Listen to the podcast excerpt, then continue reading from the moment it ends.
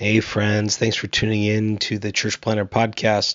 Before we started today, wanted to tell you about a really special opportunity our friends at the Micro Church Conference put on by Brave Future, um, happening April 18th through the 20th in Kansas City. This is for all of you who are wondering what is a new kind of paradigm for missional church planting and church multiplication through smaller expressions of church, what they call rediscovering the smaller way. It's happening April 18th through the 20th. Kansas City is being hosted by Kansas City Underground. Going to be a great weekend, and they've given us four free registrations to give away. Normally the price is ninety dollars, but we will get you into the conference for free. We have four of those. What you can do to enter is go on our Instagram at Church Planter Podcast and there you'll find um, a, a, DM button. Click that DM button, send us a DM with your email on it, and your name and where you serve. So you email name where you serve, and you'll be entered to win one of four micro church conference registrations. You just get yourself to Kansas City, and uh, you can be there and learn a ton from our friends at Brave Futures. Hope you enjoy the show today. The illustrious Jabba bids you welcome. I'm going to regret this. I'm Pete Mitchell. He's Peyton Jones, and this is the Church Planter Podcast, brought to you by Church Planter Magazine.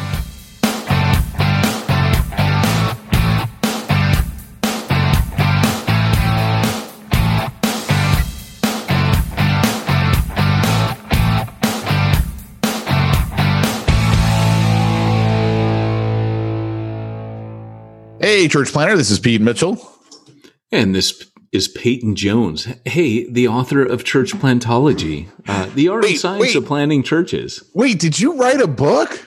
I wrote a book. Did I not tell you about this? What's this book all about? I've never heard about this. Well, Peter, it is Church Plantology, the art and science. I had to read it for a second. The art and science of planting churches. Wait, wait, what was it called again? The art and science of planting churches. So uh, yeah, it's in there, and uh, I have you in the acknowledgments. I just wanted to let you know this book has your name in it, but you spelled it P E A T. I did actually uh, forget, and you forgot Joseph, the L. You, Joseph Salmaraji. I don't know if I'm saying that right. Um, but I spelled his name in the acknowledgments. He goes, Hey, you know, he like mockingly said to Joseph Samaraji, the best bibliography builder. And I did, did a screenshot, but it was Joseph Slamaraji. oh my gosh. and I said, uh, oops. And then I said, no, accident or cool handle. You decide. what did he decide? That's the important I question. Think, I think he saw right through me. Yeah, oh, you're a moron, hilarious. and you screwed up my name in your acknowledgments. Thanks for nothing. When does that book actually him. come out? Um, it comes out this month, April twentieth. Oh, okay. oh, oh, and Pete, they have an Audible. Five. They did, they did an Audible. They did an Audible by the same guy who uh, did Church Zero. And that dude was awesome. I, I hunted that dude down like a bounty hunter, like a Mandalorian. And I got him and froze him in carbonite. And now he did my book. We, I couldn't find him anywhere. And then finally I was able to get a hold of him and uh, he did it. He did it fast, dude. Like I, I, I got him the name and then like the next week I, I, I wrote him and said, Hey, uh, were you guys able to set something up with him? And uh, they go, Yeah, he's halfway done that dude hit the studio hard, man, because that's a lot of. He's like, no one requests me. I gotta go right there do this guy's book. Okay, so I'm going to tell you something. I actually spoke to him on the phone and we had a rad talk because I said, man, look, I'm telling you, you read that book like a champ. I haven't heard this one, but I'm like, you got, he goes, I have to tell you. He goes, I do a lot of books. And he goes, that book really, really spoke to me. He goes, I loved that book he's like, man. So it was weird. We had never talked before. So what's funny is he says that to all the authors. Just pick me again. Pick me. That's funny. Because was he even a Christian? Do you know? Oh yeah, he was a Christian. Yeah, he works for uh, Moody Radio. His name oh okay. John I thought he was just some random some random voice actor. No, his name's John Gager, and he works for Moody Radio. And uh, yeah, dude, he's he's awesome. It was funny to talk to him on the phone. I'm like, it's weird that we've never spoken. So, yeah. Nice. So, anyways, yeah. So that's it. So let's talk about Satan shoes. Ooh, got a pair? Uh, no, but they're only a thousand dollars, Pete. And there's only 666 of them being made, so it's a limited oh, edition. Oh, that, see now that shocks me that they're not like ten thousand or six thousand six hundred sixty-six dollars. Well, you know, you got to think about it. You have to come up with 666 drops of your own blood. That's true. Stick That's in a true. shoe. You know, it's funny because we were talking about this on Ministry Ninja. We just reference it because we're in the chapter that deals with the Samaritans. I did not realize this individual um, that he was from the LGBT community, and so um, Barry, uh, one of the co-hosts on there, he brought up a really good point. He's like, you know, I've seen a lot of responses. This guy, like, hey, you know, this guy, he he said, look, you didn't want me on your team, so I joined the other team and uh, and I thought that was interesting. But um, but looking, I remember looking at the shoes and reading some of the responses and thinking, why are you guys so afraid of this? Like people were convinced, like I'm I'm going to get some kind of like demonic cooties from these things. You know, I better not ever wear a pair of Nikes again. And the amount of And I heard Nike is suing them because it has nothing to do with Nike. Right. I mean, this, you know, and we all know it's a publicity move. He he knew exactly what he's doing. Um, Why he was doing can't I think attention. of publicity moves that good? That's all I got to say. Yeah. What are we doing for a 666th episode, huh? I don't know, but we're giving We have to- everyone a drop of angel blood, and it's going to be beautiful and white. I, and I do think we need to talk about the devil. That one needs to be spiritual warfare. Or or we could talk the Antichrist. We don't talk Dude. things like that. we either go back to exorcisms for six six six, which is always the one that I hate, yeah. or Antichrist. I kind of like. I like Yeah, your you're not a with that. fan. You're not a fan of that. You know, I haven't been in one of those for for a while, but I did. I I, I did tell you I did the uh, uh, the house cleansing. That was pretty. That was that was something. Yeah, because you even mentioned uh, the uh, injury that your wife sustained. Yeah, yeah, trippy. But uh, but back to Satan's shoes. Um, yeah, you know the the part that that weirds me out is the the part where the blood's in it. Now that to me does seem a little demonic Well, not only that, but think about like the serious health concerns here. Like this is the day and age of COVID, right, and you're actually just putting blood in shoes. right, Right. I mean, come on, that's just gross. Yeah, it is gross, but it also, you know, from a, a biblical perspective, you know, you can have your pentagram, you can call them Satan's shoes, you can have that. It doesn't bother me. Um, you can do all that. It, there's no power in in in your God. Um, but I will I will say the blood part of it is a it is a desecration. I mean, even even in the scripture, God's like, hey, the life's in the blood. You treat the blood with respect. Your blood is there's a theology. I mean, when Cain Cain kills Abel, God says his blood cries out to me from the ground. Like God takes blood seriously. Like that's kind of a big deal. So I wonder if he's uh, actually putting blood in it, or if that was just all a lie. oh, it's totally food coloring, dude. Well, because it was like 60 cc of food coloring and one drop of blood, and I'm like, Oh, is it? yeah, it was something like that. Interesting. Interesting. Yeah, because I was thinking it, it has to be blood won't keep like that. No, it certainly won't. Not at all. Yeah. Yeah. So, but you know, it, it's interesting. I, I do find it funny what people get all spun out over. Well, I didn't honestly So- think much of it. I was just like, whatever. I did think how funny it would be though if you or I turned up with a pair of those on our feet at our next speaking event. Wow. No way. No stinking way. Never. Yeah. But I know what I'm going to do with my stimulus money. Well, I, I'm just saying, Pete. If hey, you said you can never think of controversial marketing things like that. I'm just saying. Someone just came up with one for us. I'm telling you, I'm not that good of a of a thinker. I can't come up with that stuff. Yeah, but if you wore them, that would create its own controversy. You Yes. would be on preachers and sneakers. No, I wouldn't because I'm a nobody. Like you might have told your publisher I'm an influencer, but come on, I'm a nobody. You are. You run the Church Planter podcast, Pete. And hasn't God punished me for that? yes. Yes. Perhaps. Perhaps.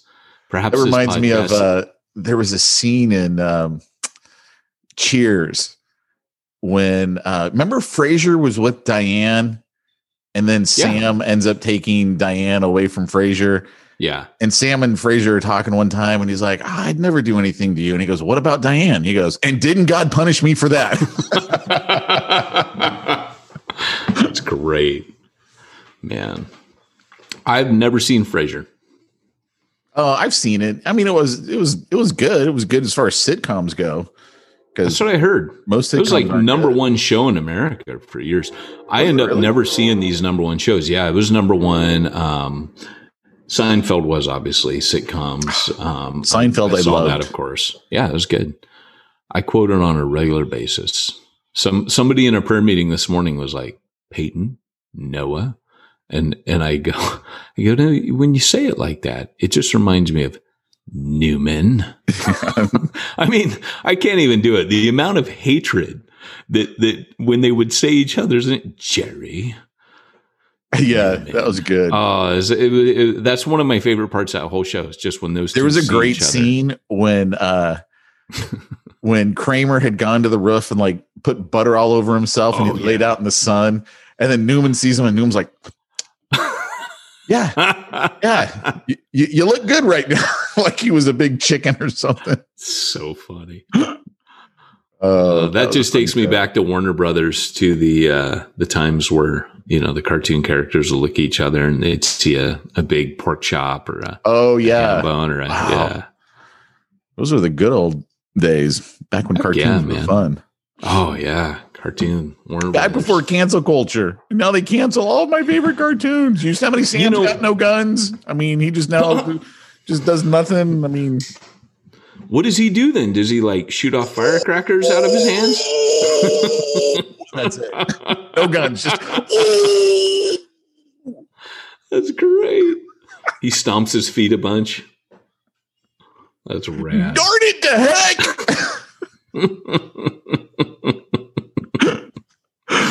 oh, great. man. oh, Hey, how's the house coming along? No, don't ask. Really? Yeah, so uh yeah, don't ask. It's it's we hit a little snag. Um, let's just say when the man says I know how to tile, he doesn't know how to tile. Don't Oh, take that no. Oh no. Take it off my wall. You're done. So Wow. yeah, yeah. But other than that, things are good. Uh, tape and mud finishes today, and uh, yeah. Hey, have you gotten your dog fixed yet? Nope, can't do it till she's a year. Really? Is that what they they're waiting for? Yeah, yeah. Huh. This does not seem appropriate podcast talk, Pete.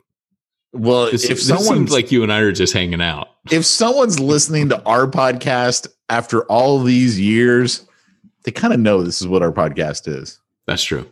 If you are looking for a podcast to get straight into it, Ministry Ninja and From Concealment, but that one's about guns. Mine's still about ministry. So Mine's more the the from concealment is more about politics than even guns yeah, because it's mainly Dan and I sitting there just roasting on every elected official on the planet. that's rad. Just- I, I need to listen to. I've I've only listened to one episode.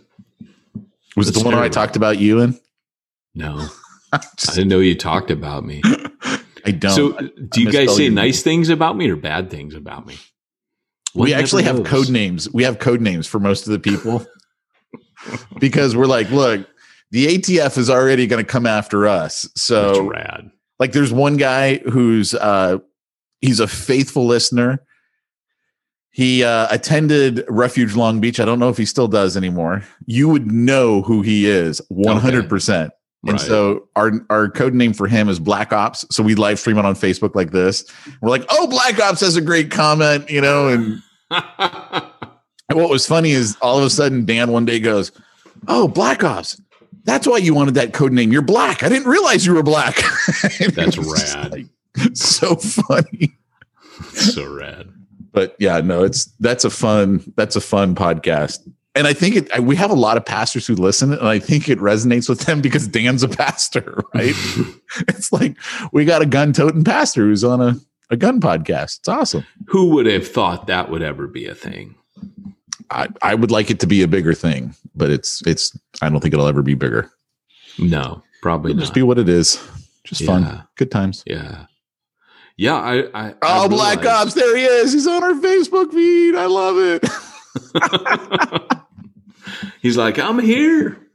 It's great. Oh.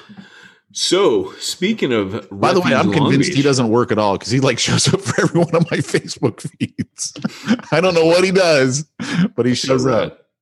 So I have a um I want to kick into speaking of Long Beach, I want to kick into our, our topic. You ready? Yeah. It's, it's a big topic. Wait, wait, wait.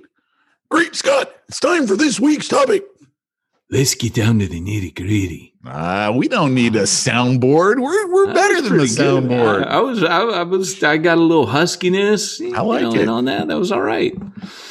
All right. Well, uh, our topic today is um, the homeless crisis and the church. We are in a homeless crisis. We have been for a long time, but uh, COVID 19 kind of exacerbated it. If you noticed, uh, the uh, government fairy came and swept all of the homeless off the street during COVID 19, housed them somewhere. And now, with the stimulus money that's been paid out to various cities, um, the government has now decided they're going to solve the problem by either buying hotels or creating tent cities that are organized tent cities, like they have in Oceanside.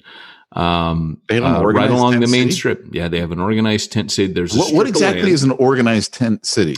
It's kind of like this storage tent, shelter tent, shelter tent, storage tent, latrine, storage tent, shelter tent, shelter tent, all in a line that stretches a mile long. And it's in between the main strip of road, the train tracks, and the government owns that little strip of land. Mm. And that's where they've decided to put Tent City. It's just big enough to fit, uh, you know, a, a giant column of this um, sequence of of tents. Now it is clean, it is organized. Um, they have uh, homeless people that kind of like we found at Refuge Long Beach, who were in various states of functionality that are able to walk up and down and, and be kind of like almost like dorm moms, you know, like like like room monitors. Like, hey, you guys, you, they keep it clean, yada yada. Now the city thinks this is fantastic, but it, it's it's really not right. Like the the the um, in in my town, they've bought up uh, I think three plots where houses were, and they're building facility for the mentally ill. The problem is they're not taking them off the streets in our neighborhood; they're busing them in from other areas. And so nobody really has any clue what's going on. All we know is that COVID has kind of thrust the crisis that's been building and growing in the last 10 years. Um, and just really brought it to a head. And so then the question is raised, what is the church's role in this? Because I'll tell you at, at Refuge Long Beach, um, that very much became a part of our ministry because it was a very real part of the neighborhood Right. we were in. So if you're listening in a rural community where you've never seen a homeless person, you don't even know what it is we're talking about. Um, this probably is not going to be as big of a help. But if you're in a major city, you know exactly what we're talking about. And, you know, the, You know, we that- should have had uh we should have had that guy Jay on the podcast from the documentary on Netflix, the pastor in that um, South Dakota town where he let Oh, yeah. all the fracking was going on, and he let them all uh, live Did in the we church. and it, interview like- him or not? No, we just talked about it, right? We never interviewed him because I think he kind of threw him under the bus in one of our episodes accidentally, and I think he Oh. listened to it and it was like, eh, maybe I'm not going to go on their podcast after. Oh, really? Did I throw him under the bus? Ah, the things I say. Um, I know it wasn't the, me. The other guest that I still think about and kind of mourn that I didn't get him was a guy that got rescued off that island. Remember that? Yes. And and I still kind of wish, you know, because he's like, I started praying, you know, like he'd You know, and then he Tell everyone the story. You can't tell them about got rescued off the island. I don't remember the story. I just remember island was a guy who got fisherman. rescued. what what where in the world was it? I don't remember. See, I'm terrible. Dude was a fisherman in like some part of the world. He he like loses his boat and he swims to an island, a deserted island where there's just tons of islands everywhere. And it was like, you know, 120 degrees out. He's getting dehydrated. He almost dies like a day later. And it just so happens that a film crew from a reality TV show happened to be going by and they saved him. And it was literally just out of the blue, just happened to be coming by, filming a reality TV show, and the dude gets saved. Otherwise, he would have So died cool. on that island. So cool. Yeah, and he was. I mean, it was kind of like the Castaway. You know, Yeah. the movie The Castaway, but it was like the real deal. And I'm like, But he would have been dead in a day as opposed to living there for Right. five years. Or yeah, we need to get him on the podcast, eh? I don't know. I just because it was interesting, it had nothing to do with church planting, and we never did it. All we got to do to find him is just Google who's been deserted on an island and got saved by reality TV crew, and then boom, we'll find the guy. That's true. And then we got to. Oh, contact him wasn't in whatever hard. country he lives in to get him to actually show up. Absolutely. And uh, but he's like, yeah, that'd be a thousand dollars. Yeah, now he's got now he's he's like uh six hundred and sixty six dollars, and I need to get my tennis shoes. oh my gosh. So, uh, anyways, um, so going back to this, uh, what, what's interesting, you know, my, my, my pastor, um, because those of you that, that know, um, right now I'm not planting, um, I'm helping a little church plant. He actually spoke on this. He, he had a real burden and he was talking about it and he, he, uh, just shared a little bit about, hey, you know, um, like in our city, uh, this is where I was going. In our city, we have, um, the city council, mo- most city councils are, are worried about it. Um, historically, Ronald Reagan emptied, um, he cut the funding that went to psych hospitals. So what happened was suddenly an influx of people out on the streets. Now there is not a lot of care for homeless people long term. I mean, it's short term. You know, they get picked up by the police, taken to an emergency room. A doctor will evaluate them. They'll be put on a 24 to 48 hour hold. They'll be taken to a lockdown facility. They'll get stabilized. They get turned back out on the streets. They don't get their medication. It's a revolving door. They'll be back in short term, get stabilized. So when I worked in uh, a lockdown unit in Southern California, the busiest uh, psych hospital in SoCal. Um, I knew homeless people by name. Like Just knew him. Oh, he's back. Okay. Boom. And so what we haven't done is by cutting that government funding, um, we haven't created a solution. It's a very expensive solution, um, but it's also a very expensive problem. Um, and what societies are feeling right now is, hey, we're not dealing with the problem. What the government is now doing is saying, hey, society, city, um, we can't deal with it. You deal with it. Here, they're out on your streets now. Um, and now with the stimulus money, they've been buying hotels. They've been, like I said, demolishing buildings, building a center. Um, th- things are happening. But the problem is the insurances are in the middle. There's no end of programs for people to go through. But if you don't have somebody coming alongside homeless people, you won't actually see the change. So the return back to homelessness, I heard my pastor shared this statistic, it's 80%, right? Which is about what we saw, right? Like we were able to help a few people get up and off the streets. We work with local businesses to get them in the community, but it was the idea of withness. We were with them. We advocated for them. We, uh, held their hand and discipled them. So what, what you're finding is that, um, people who run homeless programs, shelters, this and that, there's no one I've ever met, um, that works with homeless on a regular basis. And I mean professionally, like in a secular sphere, who has ever said, we don't need the church. The church can't help us. Hmm.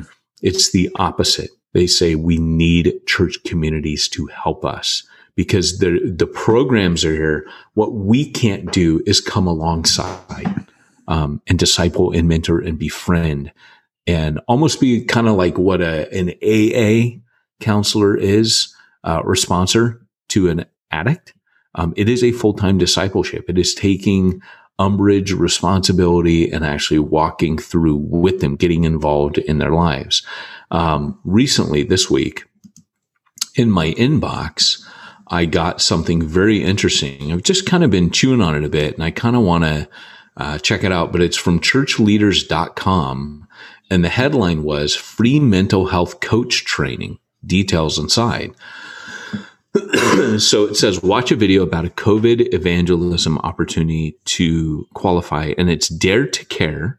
I don't know anything about these guys, so I'm, I'm not advocating this, but it says mental health coach first responder training, 101 foundations of mental health coaching. So there's some type of certification, and it's got the AACC, the IBCC. Um, these are um, um, these are recognized Christian care agencies that certify and you can get certified. So you can imagine, you know, going to a city council meeting, which many city councils will um, have, like in Oceanside, California, they've got a, a, community meeting where they invite church leaders to discuss the homeless issues. And obviously during COVID, all that stopped. All, all meetings like that stopped. But um, now we've got a crisis that's right on our doorsteps. So the question is, what what can the church do? Well, the church does need to get involved. The church is necessary um, for many of these programs to to work because the church needs to be a bridge. So this is one of the things that, for me, if I'm planning a church, you don't have to be a homeless ministry church, but you can't be like the parable of the good Samaritan. You can't be the priest or the Levite that just walks down the road and just goes, that's not my problem. I got man of God, churchy religious things to take care of. I'm too busy. I can't do that. Um, somebody has to stop, right? Somebody has to. So if your church plant isn't, um, caring for the marginalized and the homeless would be the marginalized and there's an issue. Now, let me say this. Do not be like, the churches that just go give them things and enable them. And so picture like we're in Refuge Long Beach. Um, one of the things we did was we ate a meal as a church. Now, there were homeless people there. They came to our church and we learned to eat together. Um, that was something having homeless people in our community taught us, but it was very first century. But what we were careful not to do in talking with the city, the city's like, please don't bring them food all week. Please do not come and enable them. We are trying, if you really want to help, find you do your church service, find the meal becomes a doorway to get to know them. It becomes a front porch, but please do more than that. Please get involved with them and help them step up. And that became our mission because they're like, look, the residents are going to hate you as a church. If you come into the community and all you do is give them tents and blankets and food, to keep living in that neighborhood. That's going to be a problem. And the citizens of, of the street, the neighborhood you're in will hate your guts because you are enabling their, uh, uh, front yards to be pooped in, their houses and garages to be broken into, their garden sheds. You're an enabler and you will, you will quickly become a target of the community. And that was interesting. It was good counsel, good advice. So we had to learn a balanced approach when we started working with the city because it's a lot simpler than just giving someone a blanket or food. There's more to do. Such as? Well, Pete, funny you should mention that. I mean, there's a bunch of things. Um, you know, there's everything from, um, like I said, you know, working with local businesses, um, saying, "Hey, do you do you you know what meds are you on?" I, I personally think something like that mental health coaching would be huge because then you can be getting involved on the, in the front lines, working with various organizations, and starting to become form a crisis team that can respond to this. Um, you got to be really careful because I'm not saying like go out there and be, you know, take the place of the police or whatever. People are armed. Homeless people know how to use their weapons. They defend themselves and attack on a regular basis. Um, I'm not saying put yourself in a dangerous situation, but I'm saying when uh, your community has a gaping wound, you, you're basically trained in first aid, you know. so there's a lot of things you can do. Um, as the church, uh, one of the things we used to do, um, we had a uh, homeless Bible study led by a homeless person who had come to faith, and um, you know, kind of like we were saying, like that that dorm mom, you know, the room monitor. Uh, he, Alex was that for us. He was one of the guys we helped get off the street. He, you know, we helped him get his forklift operating license. Um, and he still to this day works in a, in a warehouse with, um, one of our members there and still goes out on mission. Um, and, and that would be, you know, that's the goal. That's got to be the goal. But if I told you the number of man hours and effort that it took on behalf of some of our people to to to get Alex where he needed to be. I mean, there's a couple of things. Number one, person has to be ready to go there. You know, like you can't, oh, come on, you're pulling someone who's just dragging their feet. You don't ever do that. You you identify the people that really do want to get out of their situation and are capable. Some people are not capable of escaping their homelessness. And you have to recognize that. So where does it go? How do we help? So that's that's kind of where it's at, man. Those are some of the things you got to do. See, a lot of this reminds me of uh, Bob Goff, and we had him in the magazine. Oh, was he on the podcast too? No, we've never interviewed him. Yeah, so he was in the magazine. I think he gave us an article or something like that. And the gist of it was pick a fight. Like you got to pick a fight with something. Yeah. Yeah. And um, like, let me give you an example here. One, uh, this guy I went to college with, we connected up a couple years back, and we had uh, both gone to the same church for a while, and we were talking about family. And I think they either adopted a couple of kids or they were foster kids. I couldn't remember what. And he goes, Well, you remember, you know, at Park Crest, which was the name of the church that we'd both gone to, he goes, um, they had a big push where they were really like, hey, we need to get involved in the community. And that was the fight that they picked was foster kids. Like we need to step up as a church and start, you know, taking on foster kids. And they took it seriously, right? And it was it was a fight that people could could get around, you know, and they were attracted to it. And apparently a lot of people took on foster kids and some adopted, like I think this guy did. I don't remember exactly it could have been long term fosters too, for all I remember. Um, but your church needs to pick some sort of fight, right? That that everyone can look at and go, this is this is worthy of getting behind. You know, I look at my current church, and um, they're very big into missions, and so like right now, every, and they do this every year. They have uh, all their missionaries either they're either in town and they'll each take a, a, Sunday and give like a little report on this is what we're doing. Or like right now, a lot of it's being done via video because of COVID and maybe not be able to leave where they're at and re-enter the US or, or whatever. But that's like their fight. Their fight is missions. Like we're we're really big on that. And I would say the homeless one is one that most people can get their minds around, especially millennials, right? This is a big deal to millennials. So you yeah. can totally reach out to the millennial community by being like, "This is our this is our fight. This is this is the one we're picking."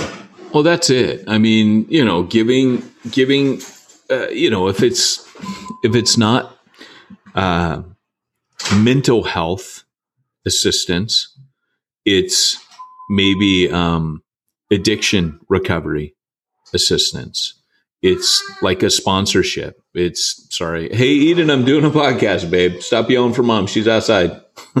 Only professional here on the Church Planter podcast. So, you know, so, and if it's not that, it, you know, like, like Alex, it's, it could be, you know, uh, a matter of, you know, guys like, I don't have an address. We used to get that a lot where they're mm-hmm. like, I don't have an address. Um, you know, I, I applied for a job, but they want an address. Can, can I use a church's address? Yes, you can. So, you know, we, we tended to, to do little things for people that we could to help them step up. Um, I know that, um, this week, uh, and, and, I've got to check on it. Um, one of our guys over at Remnant, which is now the mission that is launched out of, uh, Refuge Long Beach after the merger, is uh, they're there and they're like, hey, you know, we're we're going to get this couple to rehab, and that that he's put himself in the place of a sponsor and he's with them every day until they got to rehab. And I, I had to say, Hey, you need to really be there for them in the last 24 hours because before someone goes into rehab, they party hard because I think, you know, it's the last dance of Mary Jane. You know, I'm to, uh, you know, one more time to kill the pain, right? Right. Uh, I'm to, I'm to, and so I, unfortunately, when people overdosed, they would overdose before they came in on methadone or whatever it was. And then unfortunately they would die in, in rehab because, you know, just is the way it works. It's what people do. And so it's a high danger of overdosing either in your first 24 hours after you get into rehab or right before you get there. And so, um, you know, uh, there's a lot, and and it's it's like any type of first responder work. There's a lot of trauma. There's a it saps your energy. So the church community, there's a lot you can do, um, but one thing I would say, like Pete was saying, when you pick a fight, this is one of those fights, um, kind of like in in in in in Russia, right? Uh, in Soviet Union, fight pick you. You know, like this is one of those things where the homeless fight has picked the church. You don't get to pick this one. This is a crisis on your doorstep. Um, and like I said, if it were not, there, there's so many other issues where I feel, you know, it's kind of like G- James said, to care for the widow and orphan. True religion is this. You kind of have to deal with that one because the scripture tells you this is what you need to be. This is true religion to care for those who can't care for themselves. But then with the homeless issue, it's, it's the dude sitting on the side of the highway, um, you know, uh, uh, you know, it's Peter walking by the the beggar at the temple gate called Beautiful. Like he just can't walk by the Good Samaritan. You can't walk by. Jesus just slams religious people like you walk by this, and and and so for me, I feel that responsibility. It's so funny because Andrew and I, you know, we talk about it because I'm like, hey, I think when we plant again, because those of you remember, I am starting that Bible training center. Like that is happening. Um, I got, I put it on hold when the textbook offer came because I'm like, there's no way I can plant and do this. And I think, I think I'm supposed to write this book. Did I tell you I was writing a textbook? Wait, what's this now? Yeah, it's called Church Plantology. It's right what? here. It's $35. You can get on Amazon. It launches April 20th. But anyways, back to my point. Um, cha-ching! I, had, I owe a couple of cha-chings. Cha-ching. We forgot about earlier. I did. I did. It's back to that. So, um, but anyways, um, but what I was going to say, I, I did totally distract myself, and it was a good point. What was I saying? You and Andrea were talking about. We were just talking because you know, then after I'm, I literally am writing this book during COVID, so thank God for His wisdom. Because for those of you that planted during COVID, I'm sorry right? Like that was tough. But for for me, you know, I tell Andrea, I'm like, hey, I want to start this Bible training center. I want to do it in Oceanside Boulevard. And this is before Tent City. And and Andrea made the statement. I, I I got it. Like I was kind of there myself. She goes, I don't want to do another homeless church. You know, and and it's not that our church was a homeless church, but I mean that was a very big part of our outreach and ministry. It was like 30% of the people. Yeah. Yeah. So, you know, and and heading into this now, I don't think I don't think we have a choice. I just think it's there. I mean, it's not what anyone sets out to do. You know what I'm saying? No, nobody sets out in the morning like, "Hey, I think I'll start a homeless church." But it it just if you're in a city, it's it's chosen you. It's picked you and you can't ignore it. There's just certain things you can't ignore. And that's one of them. Mm. So but with that, um, yeah, I mean, any any other thoughts, questions, musings, jokes, knock knock jokes? I'll take anything, Pete. No, I just um, I think back to that documentary. Man, I wish I remember the name of it with Jay because he's a Facebook friend, so I see him every once in a while. I don't I don't remember his last name. It's like Renicky or something like that. Hmm. But um, so, like I was saying before, this is a church that it's in the middle of uh, like South Dakota or one of the Dakotas or something. I don't know. One of those states, you know, yeah, the Dakota yeah. type state. I think it was. I think it was. It's where the fracking was all going on, right? So it was yeah. this huge boom. Everyone's coming there, And the problem is, is there's not enough places for people to literally stay. And you can't get a job, like you said, because they don't have an address. And so he was letting people stay at the church. They were literally anywhere where there was That's ground, right. you could sleep on the ground.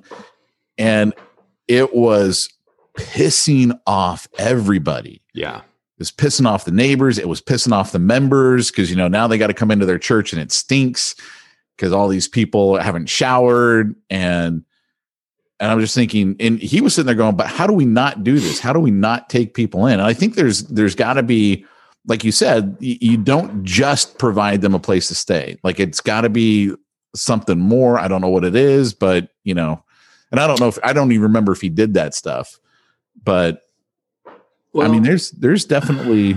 I mean, if you have that as an asset, like if you've got a building as your church, you have to be careful with it. Um, and in, in the same reason that, you know, you're saying like with the neighborhood, where the neighborhood was just ticked. Like in my city, I think they got the, The- city council this- after the church and everything. You know, So in my city, the city council has all- all of this land all around. Like like real estate's a premium here, and they have acres of land around the city council building.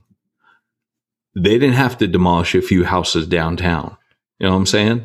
Mhm. They have the land. They just went, oh, oh, heck no, not here. You know, I mean, acres and acres of land. You can't even see the city council building from the main road. That's how much land they have wow. and and they just choose not to, to develop it and not to do anything on it but hello you know but again it's that well and and where did they put the uh mental health homeless thing that i was telling you about in the barrio Of course, of my city which again to me is extremely insulting like I, I'm I'm angry about that. That's an injustice. You actually took that and you put that in that neighborhood with people that are working hard and trying to improve their lives, and you just laid that on them as well. Like that makes me mad because I know people in the barrio. I know hardworking, good people in the barrio. They don't deserve that, right? They're not going to put it in the rich neighborhood. So you you'll start getting me going, but it and and that's an area, by the way, that's an old part of my city that people have lived there, like families have been there for hundreds of years, or you know, over a hundred years, and and they are they are a pillar, but they are like a, a thorn in the side of the city that wants to go big. It's almost like they're trying to drive them out, and it, it it's wrong. And so what I'm saying is, it goes back to advocacy. If it, if it came down to me, right? If you looked at me and said, "Hey, Peyton, how would you deal with this?" The mental health is is the key issue. Um, that's where everything kind of went wrong. That's where we're not addressing the problem. It's kind of like if you have a flesh wound and I give you a band-aid. That's been our approach. But if I said, "Hey, no, there's there you need surgery there, pal," but um, what I would do is you would have to, and I know you're going to totally disagree with this approach. To me, this is a government issue. The government needs to do it um, because either nobody else is or nobody's capable. We have a lot of programs, lot, tons, no end of programs, but we don't have the mental health stuff that we actually need. And, and the, the problem with working with the existing system is insurance is involved in corrupting everything. So the people end up suffering. Um, if the government, unfortunately, it would be worse if it was just government only. Because look at the Well, VA. I mean, this it's is- totally just a nightmare. Well, this is what I'm saying. Going back to the advocacy, right. that the government does it, but they are accountable to the community faith groups um, and charity groups. They're accountable. There is a board of accountability, um, and they would never put themselves in that position. But if that were something that were able to to to happen, um, where the faith community says, "Yes, we will uh, serve as the bridge," um, various faith. It would have to be various. It couldn't just be Christians. Be faith groups and charities that form a board and serve as the bridge. The church would have it. You see, the church is the manpower. The church is already the manpower. I think the church just needs to do it. I, I think you, you, you're right. I do disagree that government needs to be involved. You got to get government out of this. But the 'Cause all you're going to end up with it. is more people on the take. All Yeah. these churches and nonprofits, they're going to get bought off like it has historically. Like whenever money is is not accountable, this is where the corruption comes from. So we have to get rid of that. And of course, you know, Peyton's of course talking to people off camera, which is, you know, nothing but a professional podcast here. My, my, my labor is, is bringing another labor in. And so, hey, but you know what? That actually is my signal. I have to go. I gotta go. Wait, so before you go, like, how do you make sure that you get all your bookkeeping done and your accounting and all that while you're out there taking care of the homeless problem? Well, the government will set up a program for you. No, I'm teasing. SimplifiedChurch.com. Better than the government. That should be their new slogan. simplifiedchurch.com. We're better than the government. Oh, nice. Nice. Although we'll help you deal with the government. They are kind of the middleman. They are the advocate for you. Simplifiedchurch.com. They will take care of all of your IRS needs, your compliancy, your bookkeeping, your payroll services, so much more. Um, they'll help you make a budget. So simplifiedchurch.com. Join them today and tell them that Peyton and Pete sent you. Well, that's all we got time for because I got to go. I got more laborers turning up and well, you know, that work waits for no man or beast, Pete. All right. Well, house must get finished. Give them the slogan and we're well, out. This has been Peyton Jones and Pete Mitchell reminding you if you want to reach the ones nobody's reaching, you need to go where nobody's going and do what nobody's doing.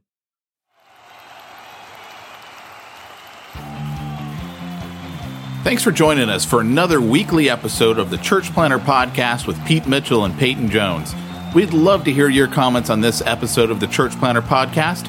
Visit us online and let us know what you thought at churchplanterpodcast.com. If you subscribe to us via iTunes and have enjoyed the podcast, leave us a positive review. The more positive reviews we receive in iTunes, the more iTunes will promote us to other church planters who would benefit from this show. This podcast is brought to you by the Church Planter Magazine which is available in the iTunes newsstand or online via churchplantermagazine.com.